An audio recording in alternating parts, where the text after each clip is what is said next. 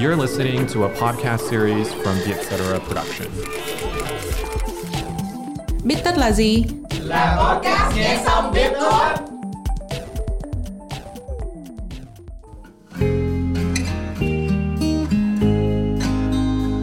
trưởng thành nghĩa là sao 18 tuổi là cái tuổi vị thành niên bắt đầu làm được tất cả mọi thứ cái gánh nặng gọi là chăm lo về mặt thể chất chăm lo về mặt tài chính ờ, vật chất là một cái mình nên đưa ra đong đếm nhỏ hay là nhiều thì liệu chúng ta chia sẻ cho lại bố mẹ được được bao nhiêu. Nên hiểu rõ về bản thân biết mình muốn gì. Một câu hỏi quan trọng hơn là trong tương lai mình muốn là mình đạt được đến cái mức nào? Ông có một cái sự vỡ òa của việc là à cái thời điểm này đã đến rồi ấy. Cái sự yên tâm mình trao cho bố mẹ hay là ông bà nó nó rất là lớn. Cái sự trưởng thành nó quay về một cái cơ bản nhất. Đấy là thực ra là vì mình yêu bố mẹ mình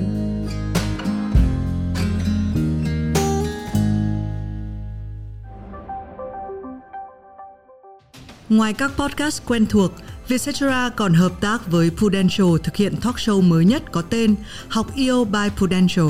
Khán giả sẽ được lắng nghe những chia sẻ chân thành về trải nghiệm học yêu của các khách mời nổi tiếng với người thân của họ. Học cách đặt mình vào góc nhìn của người đối diện và lắng nghe những suy nghĩ không phải lúc nào cũng dễ kể ra. Hãy nhớ theo dõi kênh Facebook và Instagram của Vietcetera vào ngày thứ bảy của tuần thứ ba hàng tháng. Xin chào các bạn, các bạn đang lắng nghe Biết Tất Podcast nghe xong biết tốt. Lâu lắm rồi, Thùy Minh, Long và Miêu mới có cơ hội ngồi xuống để làm một tập Biết Tất cho mọi người nghe. Thì top chủ đề ngày hôm nay là về trưởng thành. Cuối cùng thì chúng tôi cũng đã đủ trưởng thành để mà cùng ngồi lại và nói một chút về một cái chủ đề nếu mà các bạn theo dõi thì sẽ thấy là Vietcetera cái feature của tháng này chúng ta nói rất là nhiều đến cái sự trưởng thành uh, chúng ta có một cái uh, chuyên đề tên là cứ để con. Thì mình nghĩ là ba cái chữ rất là ngắn ngủi nhưng mà nó nói rất là nhiều về việc là ở một cái thời điểm nào thì một người trẻ có thể nói với bố mẹ mình là cứ để con hay là bản thân trong con người của họ thì điều gì diễn ra khiến nó trở thành một cái điều thôi thúc uh, mình trưởng thành? Mình đến một cái tốc độ nào thì mình có thể nói rằng là từ bây giờ tôi đã là người trưởng thành rồi liệu cái việc là chăm sóc cha mẹ thì nó có phải là một cái dấu mốc của người trưởng thành không? À, mình nghĩ là trước khi mình uh, trả lời những câu hỏi lớn thì mình phải trả lời một câu hỏi nhỏ và cơ bản nhất. Thì trưởng thành nghĩa là sao? Nghĩa là cái định nghĩa của trưởng thành nghĩa là gì theo thùy minh với đại long? Um, thật ra cái sự trưởng thành mọi người hay nghĩ đến khi mà um, chúng ta lớn lên tức là về mà khi là là người lớn rồi trên từ 18 tới 20 tuổi khi mà mình có những cái trách nhiệm đối với cả những người xung quanh. Nhưng mà thật ra sự trưởng thành ở cái góc độ gọi là phát triển của trẻ em ấy cái sự trưởng thành trong trẻ em được tách thành năm cái yếu tố nhỏ hơn là về mặt phát triển về thể chất phát triển về suy nghĩ kiến thức phát triển về tâm lý um, phát triển về mặt gọi là tương tác xã hội và phát triển về mặt đạo đức. Um, thì cơ bản là phân biệt được đúng sai đúng không? Hiểu đúng, các cái tác động từ lời nói hành động của bản thân khả năng thấu cảm khả năng đánh giá rằng cái cái hành động của mình nó sẽ có tác động gì đến với những, cái người xung quanh nữa. Về mặt xã hội ấy, nó là khả năng hợp tác lắng nghe những người xung quanh. Tâm lý là cái khả năng gọi là um, về cơ bản nhất là, là cái khả năng kiểm soát những cái cảm xúc của mình. Thì đối với trẻ em nó liên quan đến nhất chắc là sự giận dữ trong trẻ em. Mình hay thấy trẻ em hay lăn đùng ngã ngửa ra. Thì về mặt trưởng thành ấy thì chưa có trưởng thành lắm. Um, chưa hiểu được cái cảm xúc của bản thân. Cho nên là cái cách để mà nắm được lấy cái sự chú ý của những người xung quanh ấy là phát ra ngoài những cái gọi là cảm xúc gọi có thể một phần là tiêu cực một chút. Thì mình nghĩ là một số các người một số những người trưởng thành cũng lăn đùng ngã ngửa ra đấy chứ. Chứ có phải là mỗi trẻ em đâu. Nhưng mà hy vọng là không quá thường xuyên. Hy vọng ừ. là họ phát triển được một cái bộ lọc để lọc uh, những cái gì nên đưa ra ngoài và cũng tùy gọi là tình huống lúc đấy nữa thì một cái người trưởng thành em thấy là họ biết uh, giống như kiểu đổi vai ấy, giữa những cái uh, môi trường xã hội khác nhau ừ. thì mình nghĩ là cái chữ trưởng thành mình dùng rất là nhiều uh, và mình như long có phân tích ra được là nó có năm cái khía cạnh và nó rất quan trọng là cái sự thay đổi danh tính uh, tuy nhiên thì mình thấy là phần lớn chúng ta sẽ dành thời gian ở đứng ở một một cái gọi là cái đường uh, ở giữa ấy. Người ta hay nói là ôi cái người này đã trưởng thành rồi. Với lại người ta hay ừ. nói là ôi mày vẫn còn trẻ con lắm dù là đến tuổi trưởng thành. Đấy thì uh, mình cảm giác hai cái ranh giới này nó rất là đối lập nhau. Cái cảm giác như là nó bước qua một cánh cửa và mọi thứ thay đổi á. Thì thì mình muốn nhìn ờ, cái định nghĩa về trưởng thành ờ, về mặt uh, các cái nghiên cứu về tâm lý học một chút Ờ, cũng tình cờ là thì mình đang học về tâm lý học và đúng cái chương về personality tức là các cái danh tính á, thì là uh, có ba cái nhà khoa học mà gọi là đặt nền móng và mang đến cái quan điểm về nhận thức và vô thức liên quan đến người trưởng thành. Thì là có ba bác nổi tiếng là bác Freud này, bác Carl Jung này, bác uh, Eric Erikson. Thì mình thấy uh, ba cái bác này có cái quan điểm rất là hay. Tức là bác Freud thì cho rằng là mình uh, từ lúc mà mình còn bé tức là mình bị fix. Sau à, nếu là như Freud thì là từ 0 cho đến 12 tuổi là coi như fix cái danh tính của mình. Tất cả ừ. những cái gì mà chúng ta cần phát triển thì là nó đã ở đấy sẵn rồi. Và theo nếu mà gọi là mình áp cái lý thuyết về trưởng thành vào theo cái lý thuyết của Freud mình sẽ thấy là từ 12 tuổi cộng ấy là sau khi mà trẻ con trẻ em đã phát triển hết tất cả những cái uh, kể cả liên quan những cái tìm hiểu về bản thân về giới tính ấy, thì đến 12 tuổi trở lên được coi là đã fix rồi tức là không còn có gì thay đổi nữa. Và mình cũng theo cái lý thuyết này mình đoán là coi như 12 tuổi trở lên đã được coi là những cái bước đầu của trưởng thành rồi. Đấy, ừ. trong khi cái bác uh, Eric Erikson ấy thì mặc dù bác ấy theo uh, trường phái của Freud nhưng mà bác ấy phát triển ra nhiều cái hướng khác nhau. Thì bác ấy có nói là thực ra là ở cái tuổi mà từ 19 đến 29 ấy là con người ta vẫn hơi tranh cãi nhiều giữa cái cái tôi của bản thân á. Cho ừ. nên là nếu mà chúng ta đặt cái sự trưởng thành là việc biết quan tâm đến cha mẹ và gia đình ấy, thì nó phải nó phải đến tận là 30 tuổi đến 64 từ 30 à, đến 64 ấy, thì chúng ta sẽ đặt chúng ta sẽ quan tâm nhiều đến việc là chúng ta có thể đóng góp được gì cho xã hội. Và chúng ta uh, thấy rất là rõ ràng hơn mình trở thành một phần của gia đình mình Ờ, và sau này Cát Dung cũng phát triển theo cái hướng này tức là chỉ có nửa sau của cuộc đời thì chúng ta mới thực sự là trưởng thành. Đấy thì uh, mình sẽ thấy hai cái thái cực nó cũng rất là xa nhau từ lúc 12 tuổi cộng uh, tuổi teen à. Đấy xong đến vị thành niên một mặt nào đấy mình nghĩ là pháp luật cũng có một cái lý do là tại sao xét cái tuổi 18 tuổi là cái tuổi vị thành niên bắt đầu làm được tất cả mọi thứ. Nhưng mà nếu mà theo các nhà tâm lý học thì cho đến tận 30 tuổi hoặc là nửa sau của cuộc đời chúng ta mới hiểu thế nào là trưởng thành. Cái bản thân miêu với long thì nghĩ là chúng ta nghiên thiên về cái hướng nào? Miêu thấy là miêu thiên về hướng của bác Erikson thực ra là cái um, cái độ tuổi nếu mà mình lấy một số những cái cột mốc mà mang tính xã hội của đời người ví dụ như là hôn nhân uh, để mình xét thì mình sẽ thấy là ở Việt Nam từ cái thời phong kiến đến giờ nhá cái cột mốc hôn nhân đấy nó cứ dần tiến lên tiến lên. Như kiểu là hồi trước là 16 17 tuổi đã có thể dựng vợ gả chồng rồi. Xong rồi đến thời mẹ của Miêu là bắt đầu 20 tuổi. Xong rồi đến thời Miêu thì Miêu 25 tuổi mình vẫn thấy là cái việc cưới xin nó vẫn ở rất xa. Thì uh, như với lại ở những cái uh, quốc gia mà tức là càng phát triển và có cái nguồn lực kinh tế để phát triển về mặt xã hội thì cái độ tuổi kết hôn ấy nó cứ lùi dần về phía sau. Cho nên miêu nghĩ là có thể là do một, những cái yếu tố xã hội nó tác động vào nữa cái kinh tế và xã hội. Nhưng mà miêu thấy là cái những cái cột mốc về trưởng thành nó cứ lùi dần lùi dần về đang có xu hướng lùi dần về phía sau thì có vẻ giống với những gì mà bác Erickson miêu tả hơn. Ừ. Um, thật ra đối với Long ấy, thì khi mà mọi người nói đến cái cái thời gian chuyển đổi từ 18 tới 30 tại sao đấy là cái sự cái thời gian mà mọi người đánh giá là từ một đứa trẻ hay là từ một người vị thành niên thành một người lớn ấy theo một cái nghiên cứu của từ đại học Utrecht Hà Lan ấy thì cái sự chuyển đổi đó nó cần hai yếu tố cần là một là sự tách rời với cái người đã chăm sóc mình từ cái từ khi mà mình đẻ ra tới tới lúc ừ, 18 tuổi chẳng hạn. Và lợi cái thứ hai nữa là cái sự phát triển của của của bản dạng riêng. Nhưng mà tuy nhiên đối với Lam ấy, khi mà mình phân ra như vậy ấy, nó đánh mất đi những cái yếu tố um, cá nhân của từng người một. Nhiều khi nó sẽ có những cái áp lực của của môi trường áp lực của um, từng người một mà sẽ khiến họ họ tự trưởng thành hơn một chút.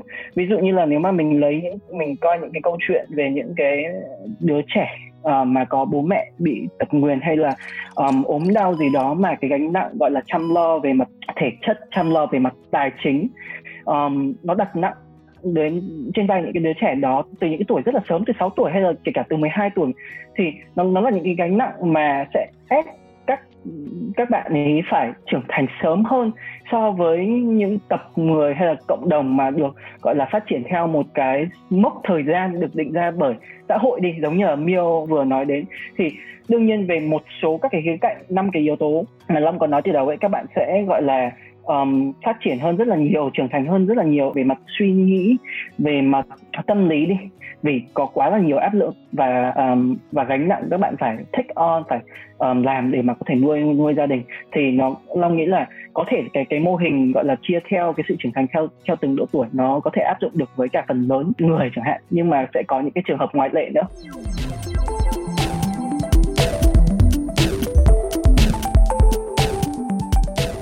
Từ tháng 9 năm 2020 đến nay, Vietcetera đã bắt đầu tạo các nội dung podcast trong nhiều lĩnh vực từ đời sống đến nghệ thuật, kinh doanh.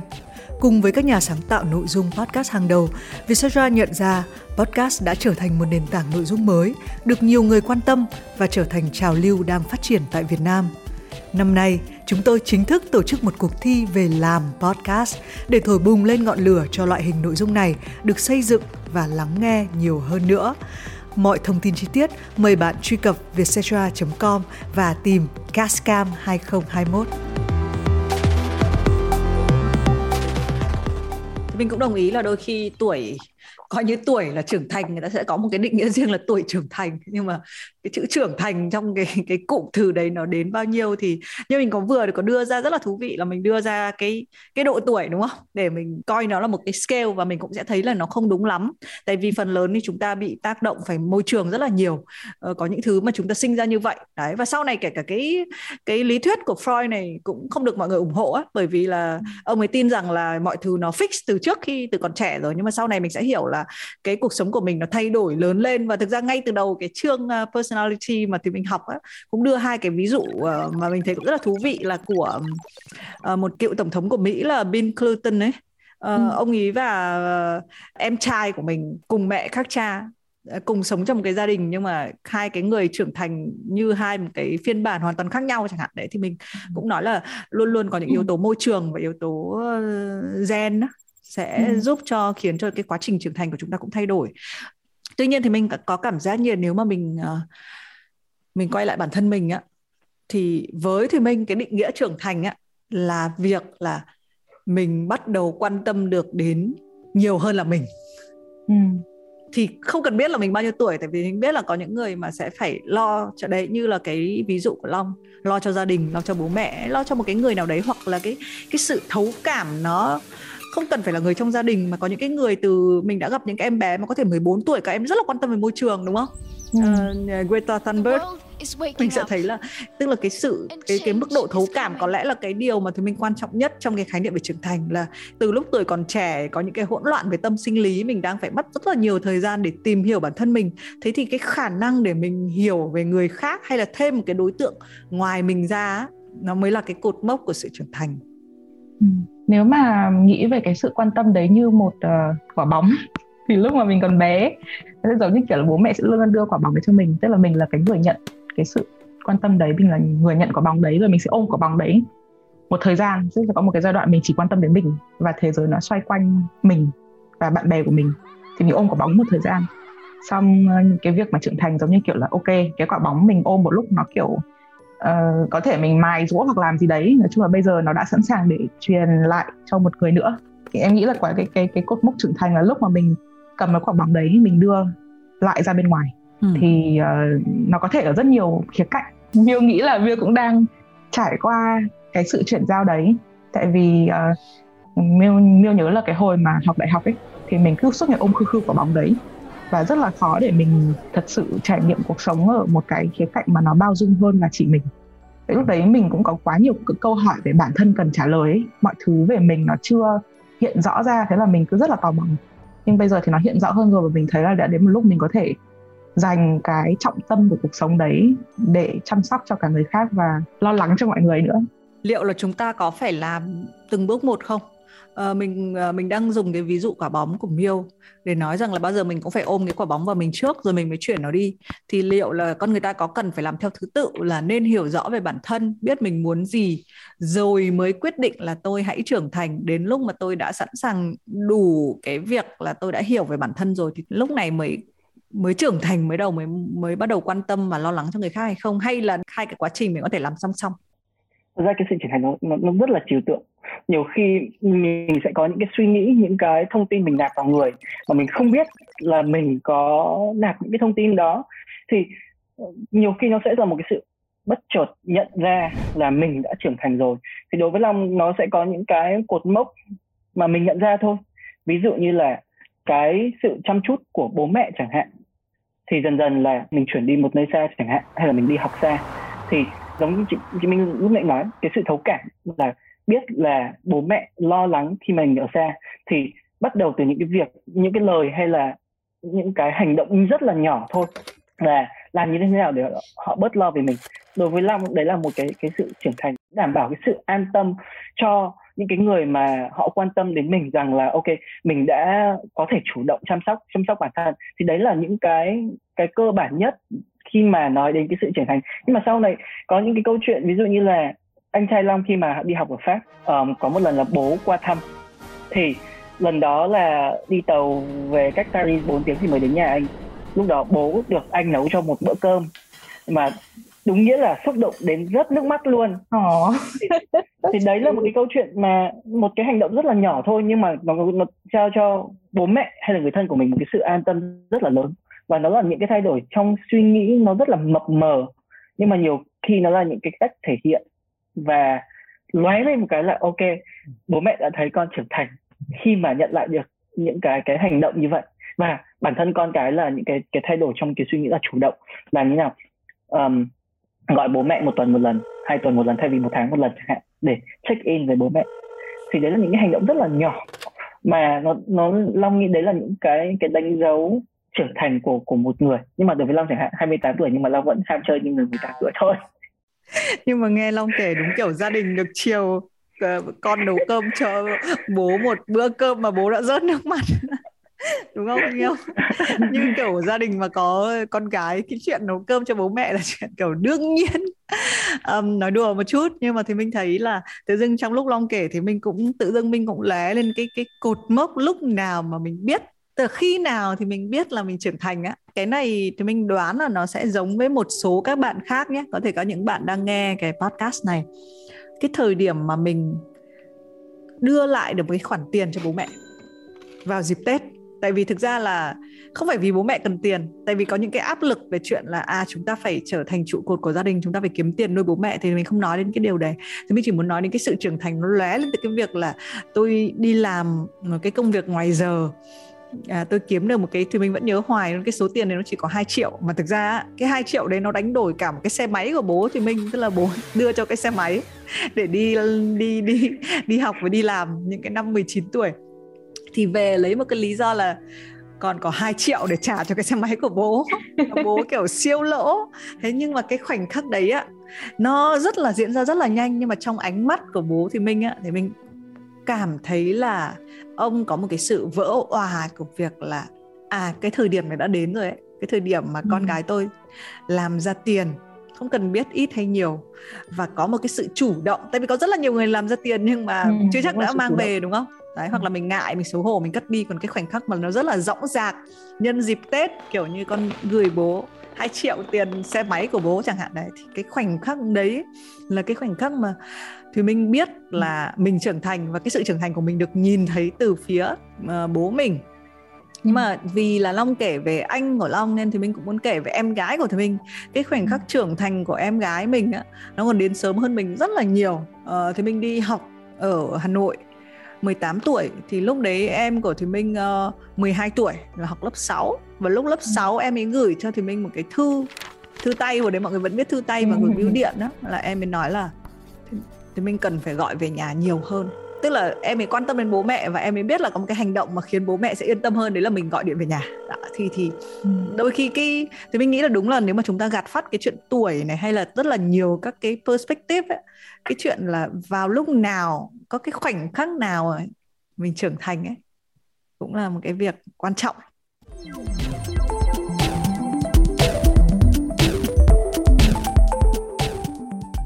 Thế thì mình phải nói đến chuyện deadline của trưởng thành đúng không?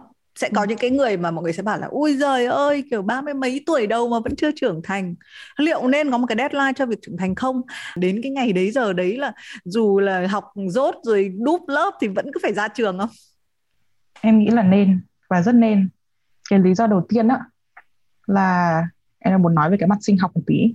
Cái thời gian mà bố mẹ dành ra để nuôi dạy thế hệ con ấy với loài người ấy, so với những cái loài động vật khác nó rất là dài. Phải đến cả 15 đến 20 năm rồi. chỉ dành tức là một phần ba cuộc đời họ. Mà cái phần ba mà productive nhất dành để nuôi dạy được một cá thể thì em nghĩ là oh, wow đó rất là đó là rất nhiều tài nguyên. Cho nên là mình không được lãng phí tài nguyên đó. Mình phải sử dụng nó một cách hiệu quả. Và mình phải đạt được cái goal. Giống như kiểu là em em cảm thấy nhá cái việc mà trưởng thành cái cột mốc đấy nó như kiểu KPI vậy như kiểu đến một cái tuổi này là thôi không có thể tiếp tục dùng cái tài nguyên của thế hệ trước nữa. Mình phải tự cho đỡ. Ừ. và một cái lý do một phần nhất là tại vì uh, ngoài cái lý do là để giảm tải cho thế hệ trước thì nó cũng là một phần là mình phải bắt đầu tạo ra tài nguyên để có thể chăm sóc thế hệ sau.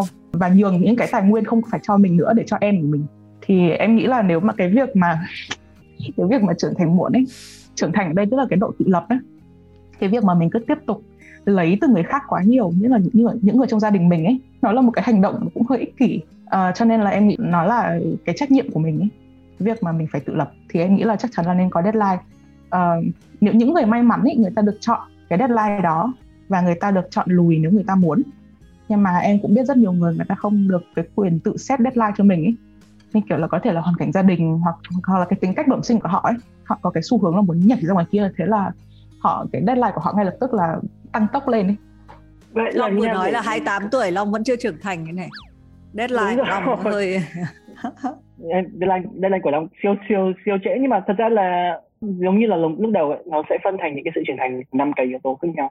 Thì thật ra đối với Long Long vẫn ham chơi nhưng mà chắc chắn là những cái sự thấu cảm hay những cái suy nghĩ về cho gia đình um, là có. Nhưng mà cái sự lựa chọn là hành động đến mức nào nữa là còn là một chuyện khác. Cái việc mình nhận ra là mình phải trưởng thành xong rồi mình có hành động để mà chia sẻ thể hiện cái sự trưởng thành đó um, như thế nào thì lại còn lại còn khó nữa. Thật ra có khá là nhiều các cái cách để mà mình thể hiện cái sự trưởng thành đó cơ. Nó không nhất thiết là phải qua những cái việc tặng quà hay là qua qua tiền, qua việc hỗ trợ bố mẹ về mặt tài chính đâu, nhưng mà nó là những cái thay đổi hay là những cái cách mình trò chuyện với cả bố mẹ mà nó có thể thể hiện được cái cái sự trưởng thành của bản thân rất là rõ ràng luôn nhưng mà thì mình nghĩ mình thì mình sẽ có một cái tranh cãi ở đây. Tại vì mình sẽ đến một cái phần rất là quan trọng. Đấy là à nếu mà chúng ta cùng đồng ý với nhau là chúng ta cùng nên phải trưởng thành.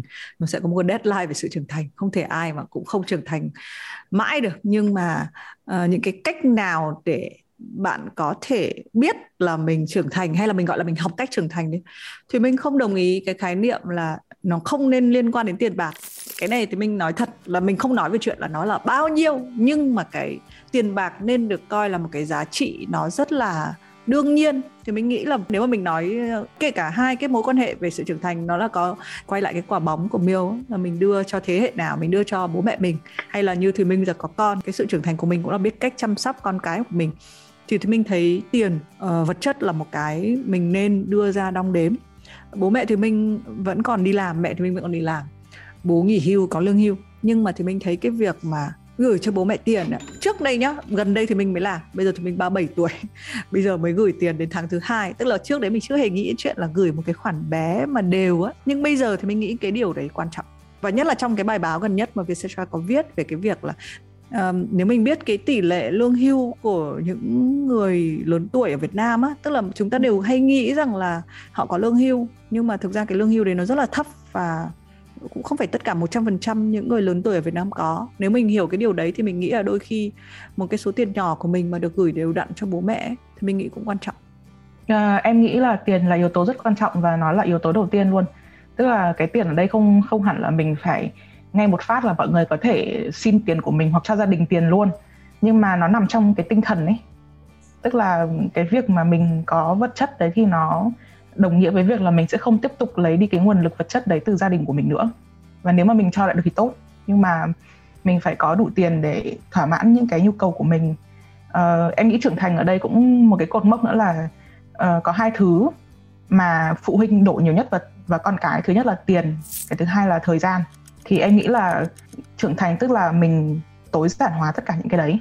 Ừ cái ý này rất là hay. Thế thì cái tiếp theo mà mình có thể chứng tỏ cho mọi người là mình trưởng thành hay là thể hiện được sự trưởng thành là thời gian. Thì mình thấy cũng quan trọng tại vì là ngoài cái chuyện tiền xong á từ trước đến nay thì mình hay là cái gọi là black sheep cừu đen ở trong uh, family á.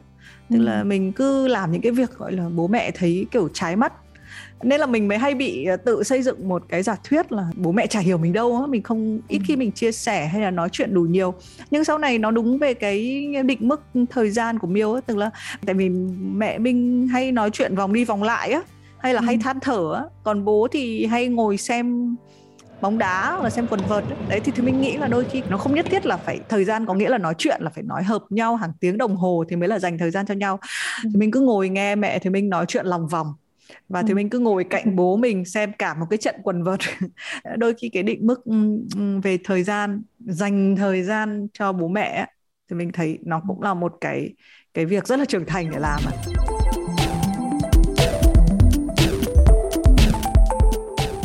khó khăn của cái việc khi trưởng thành và phải đóng vai trưởng thành sẽ là gì? Miêu nghĩ là có thể cái việc trưởng thành này nó xung đột với tính cách của mình. Ví dụ như là long rất thích đi chơi, hay chị Minh rất thích đi du lịch.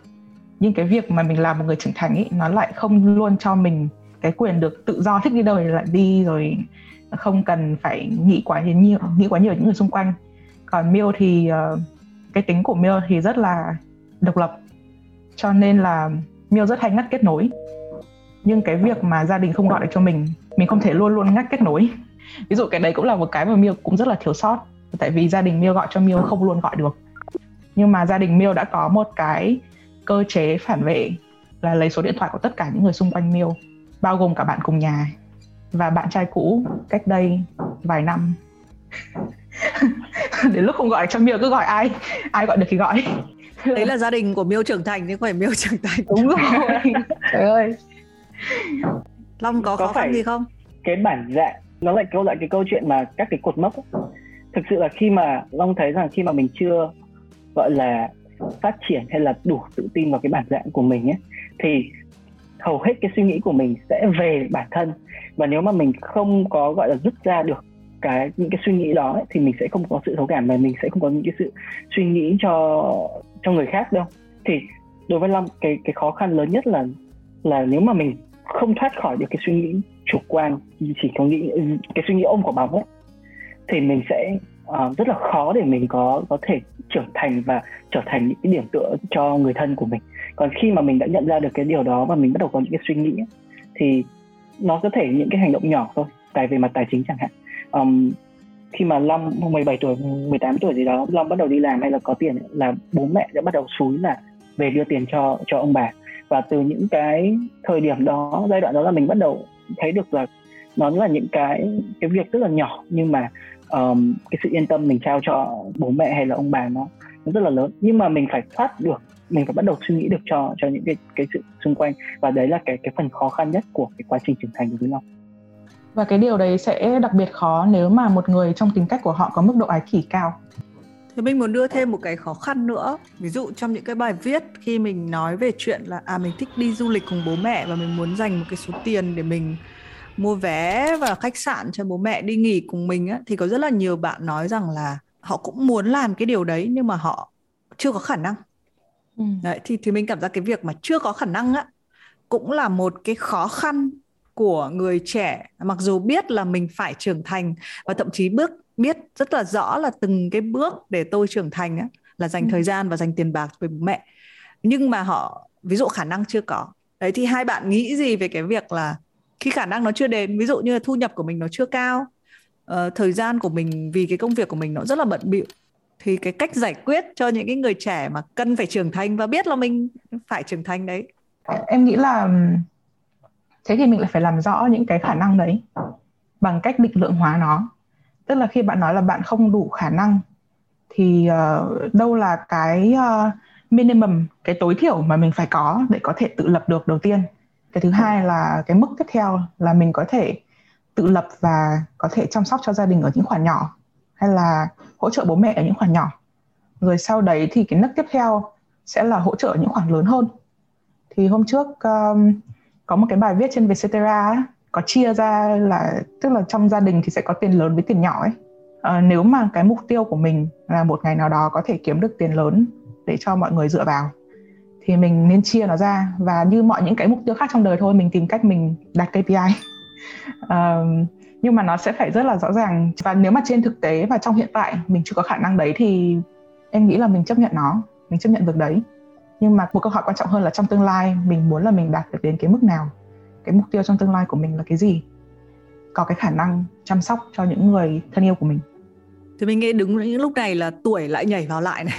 Mặc dù khi bàn về trưởng thành mình có thể có thể tạm nói với nhau là tuổi chưa chắc đã quyết định tất cả. Nhưng mà cái lúc mà để chứng minh mình là trưởng thành á thì mình nghĩ là tuổi tác sẽ la vào lại.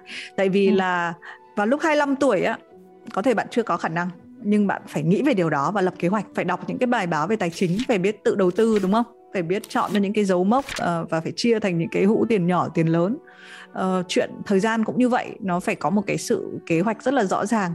Thì mình thích cái bài báo um, gần đây của Vietcetera nói về chuyện là uh, khi mình nói xong cái chuyện tiền nhá thì cái chuyện thời gian chẳng hạn. Có bao giờ mọi người nghĩ đến những cái chủ đề mà bạn nên trò chuyện với bố mẹ hay không?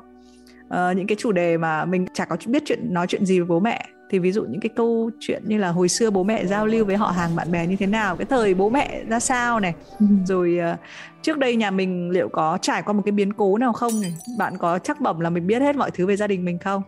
À, rồi à, bố mẹ thì là người thích bày tỏ tình cảm hay là đón nhận tình cảm theo một cái cách nào? Mình cứ đương nhiên là à mình nhận mình tặng quà. Rất là nhiều người nói rằng à không cần tặng quà đâu bởi vì là cứ tặng quà thì bố mẹ cứ không nhận đó thế như ừ. thì mẹ thì minh là luôn luôn rủ đi ăn là mẹ thì minh luôn nói là đắt quá nấu cơm ở nhà ăn đi. Đấy và sau này mình mới hiểu rằng cái này là cách mẹ bày tỏ tình cảm chứ không phải là một cách mẹ từ chối tình cảm. Đúng rồi. à, rồi bố mẹ có bí quyết quản lý tài chính nào mà muốn truyền lại cho mình hay không? Đấy thì quay về cái câu chuyện tiền bạc á đây cũng là một cái cách là bạn có thể học hỏi này. Và mình vẫn nghĩ là trưởng thành cần được lập kế hoạch lập kế hoạch để thể hiện cái sự trưởng thành cũng cần được lập kế hoạch uh, Miêu cũng đồng ý với đấy. Và Miêu thấy cái ý thì Minh nói về việc uh, mẹ mình cứ chối để đẩy cũng rất là hay.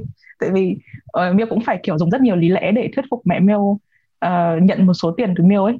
Ừ đúng rồi. Thì mình nghĩ là là phải cố gắng. Thực ra là có nhiều các cái gói chăm sóc về sức khỏe mà người trẻ không cần phải đầu tư nhiều ấy mà là ừ. sẽ đầu tư nhỏ giọt và trong cái khả năng của mình uh, ngoài cái việc là đưa tiền trực tiếp ngoài cái việc là um, dành thời gian trò chuyện với bố mẹ đi du lịch với bố mẹ cũng có thể nghĩ đến một cái cách khác nữa là có thể mua cho bố mẹ một cái gói chăm sóc sức khỏe nào đấy mà thay mình trong những cái điều kiện mà nó quá bất thình lình thì mình có thể mình có thể chuẩn bị. Những cái gói như vậy ấy, nó liên quan đến cái việc mình xé nhỏ cái phần tài chính cá nhân của mình nó mọi người coi đấy là một cái phần đầu tư hay là một cái phần tích lũy đi thì nó rất là nhẹ. Mọi người đừng nghĩ nó là một cái cục bự mà phải tích lũy lâu dài mới đặt vào được. Nó sẽ là phân chia cái cái ngân sách của mình để mỗi tháng đặt vào được 200 nghìn, 300 nghìn có những cái gói kiểu 20 nghìn chẳng hạn. Thì lại câu chuyện khả năng tùy vào cái khả năng của mọi người ở từng thời gian một mọi người sẽ có những cái phương pháp hay là những cái giải pháp để mà mọi người có thể gọi là đạt được cái cái mục tiêu lâu dài hơn thì đối với long ấy, thì cái cái cách mà long chia sẻ với cả bố mẹ nó, linh nó tâm lý nhiều hơn, nó là để làm như là mọi người an tâm. Ví dụ bố long là cũng may là long và bố long rất là hợp nhau. Cho nên là những cái việc mà bố đọc truyện, Dan Brown, dấu ấn thất truyền, xong rồi long lại cũng đọc quyển đấy, xong rồi hai người về buôn với nhau, ôi, quyển này đọc đến 3 giờ sáng. Hay là ngồi cùng khi mà về Hà Nội hay là có những cái đợt mà ngồi cày phim Tam Quốc với nhau á đó là những cái cùng nhau có một cái sở thích đối với Long đấy là một có thể là một cái định nghĩa của của việc trưởng thành nữa. Hay là đối với mẹ Long ấy là siêu siêu thích đi shopping. Thì kể cả shopping online nữa thì gửi link cho mẹ cho mẹ. Cho mẹ mua xong rồi thỉnh thoảng nói là ok mẹ ơi con cũng có cái này uh, cho con đặt chung giỏ hàng nhé. Thì mẹ thanh toán luôn nhá. Mẹ tự trả tiền con chỉ tìm link à? Thì đó thì nó ở đây thì nó liên quan đến cái sự chia sẻ nhiều hơn là cái cái cái sự trưởng thành. Nhưng mà trưởng thành có phải là cách để mà mình chia sẻ những cái gánh nặng hay là những cái lo âu với bố mẹ hay là những cái người thân của mình hay hay là không? Thì nó sẽ có hai mặt đôi khi mà trưởng thành um, cái sự chăm sóc đối với cả người thân của mình ấy, nó sẽ rơi vào về mặt gọi là tâm lý về mặt đảm bảo cái sự an tâm về về tinh thần um, cho họ. Và cũng rất là một phần quan trọng và nó là những cái cái đo đạt được cái sự trưởng thành của của chính bản thân ấy là về mặt tài chính. Nhỏ hay là nhiều thì liệu chúng ta chia sẻ cho lại bố mẹ được được bao nhiêu? Thì đối với long đấy là hai cái cái, cái cột mốc để mà đo được cái sự trưởng thành của của bản thân và cái sự mà gọi là người thân của mình sẽ dựa được vào mình bao nhiêu. Hôm nay chúng ta cũng nói chuyện à, về sự trưởng thành, cách để trưởng thành, khi nào thì nên trưởng thành. Ờ, có một cái câu chuyện nó hơi ám ảnh thì minh. Đấy là, không biết là mọi người có biết cái câu chuyện này không nhé đấy là có một cái um, cái anh này thì có nuôi nuôi bố. Và bố thì lúc đó thì cũng lớn tuổi lắm rồi và hay run tay mỗi lần ăn và mỗi lần ăn thì thức ăn vì run tay cho nên là thức ăn sẽ rơi hết ra ngoài xong rồi bát bị vỡ ừ. thì anh này anh quyết định là anh làm một cái bát gỗ cho bố ừ. để mà có rơi ra thì kiểu như bát không bị vỡ ừ. vì một ngày đẹp trời thì anh ấy thấy đứa con của mình mấy tuổi đang chơi ngoài sân xong cũng đẽo đẽo một cái bằng gỗ thì anh mới hỏi là con đang làm gì thế thì đứa trẻ trả lời rằng là con đang làm cái bát gỗ cho bố uh, cái câu chuyện này nó hay dùng để gọi là về luật nhân quả và dăn dạy con người tức là uh, người Việt Nam người Á Đông nói chung hay có một cái việc là à cái sự mà chăm sóc bố mẹ của tôi á ừ. nó là cái việc là bởi vì bố mẹ đã nuôi dạy tôi và để sau này con cái sẽ nhìn vào tôi để biết cách chăm sóc tôi khi tôi về già tức là nó có một cái sự tiếp nối chuyển giao từ thế hệ này sang thế hệ khác nên là đôi khi con người ta phải hơi thì mình cảm thấy hơi gồng mình lên với cái sự trưởng thành mang tính thế hệ đấy ấy. còn cái ừ. quan điểm của thì minh ở thời điểm này là uh, càng trẻ thì mọi người sẽ suy nghĩ độc lập hơn. Mọi người thậm chí cũng không nghĩ đến không đúng không? Chúng ta cũng đã nói về cái chủ đề là có con hay không có con tức là chúng ta còn thậm chí còn chả có nhu cầu là có một cái thế hệ tiếp nối theo mình. Cho nên cái sự trưởng thành nó quay về một cái cơ bản nhất. Đấy là thực ra là vì mình yêu bố mẹ mình. Mình muốn bố mẹ mình khỏe mạnh và ở cạnh mình lâu thì mình chăm sóc bố mẹ, đúng không? Nó quay về cái cái con người nhất, cái cũng chả bởi vì là à vì hồi xưa bố mẹ nuôi mình hay là bởi vì là về sau con cái mình sẽ nuôi mình. Thì em nghĩ là đúng như thùy minh nói, là cuối cùng thì mình làm cái điều đấy là tại vì cái quả bóng đấy mình đã ôm rất nhiều. Và em nghĩ là mình có lấy thì mình cũng phải có cho đi, thì nó mới cân bằng lại được cho bản thân mình. Và nó khiến cho mình có một cái cuộc đời ý nghĩa cái cuộc sống của mình, những gì mình làm với thời với thời gian của mình nó có ý nghĩa. Thì, và cái cái ý nghĩa đấy nó đối với, không biết đối với mọi người thế nào, nhưng đối với Miêu thì nó có một cái ý nghĩa khá là sinh tồn. Nó có nó có cái giá trị sinh tồn đấy. Tại vì một ngày mà Miêu ngủ dậy, Miêu thấy không còn ai để chăm sóc nữa là Miêu cảm thấy oh my god, tôi đang sống để làm gì vậy? Thì em nghĩ là cái việc mà mình muốn chăm sóc lại những người đã chăm sóc cho mình rất nhiều, nó cho mình một cái mục đích sống. Và nó cho mình một cái mục đích vươn lên. Ví dụ như là, nếu mà Miêu nghĩ là mình cũng chẳng cần nhiều tiền làm gì ấy, thì mình cũng chẳng cần phải kiểu làm việc chăm chỉ. Mình lại bị thiếu đi một cái động lực đóng góp cho xã hội ấy. nhưng khi mà mình nghĩ là mình phải làm việc tốt để có tiền để chăm sóc cho những người mình thân yêu thì lúc đấy nó lại rất là có lý và nó cho mình một cái động lực để tiếp tục. Chúc mọi người luôn có một hành trình trưởng thành thật là êm ả. Và kể cả nó không êm ả thì chúng ta hãy biết rằng là đích đến của chúng ta sẽ luôn làm việc trưởng thành hơn ở cạnh những cái người mà mình thương yêu càng lâu càng tốt. Chúc cái sự trưởng thành đấy cho tất cả chúng ta. Xin cảm ơn các bạn đã lắng nghe tập Bít Tất về trưởng thành như ngày hôm nay. Hẹn các bạn trong các tập sau. Xin chào và hẹn gặp lại. Bye bye, bye, bye.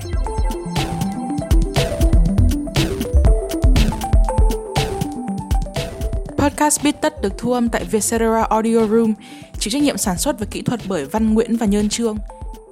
Bên cạnh Bít Tất, hãy đón nghe những podcast khác của Vietcetera như Cởi Mở, Have a Sip, Vietnam Innovators tiếng Anh, tiếng Việt và MAD. Hiện nay, Vietcetera Store đã mở bán các sản phẩm trong bộ sưu tập Daily Vietcetera thiết kế bởi chính đội ngũ nhà chúng mình nhằm phục vụ cho các hoạt động thương nhật của bạn – nếu bạn là khán giả trung thành và yêu mến nội dung của Vietcetera thì đừng bỏ qua các sản phẩm này nhé. Xem thông tin chi tiết và đặt mua các sản phẩm tại website store.vietcetera.com hoặc nhấp vào đường link ở phần mô tả để đến cửa hàng trực tuyến của Vietcetera.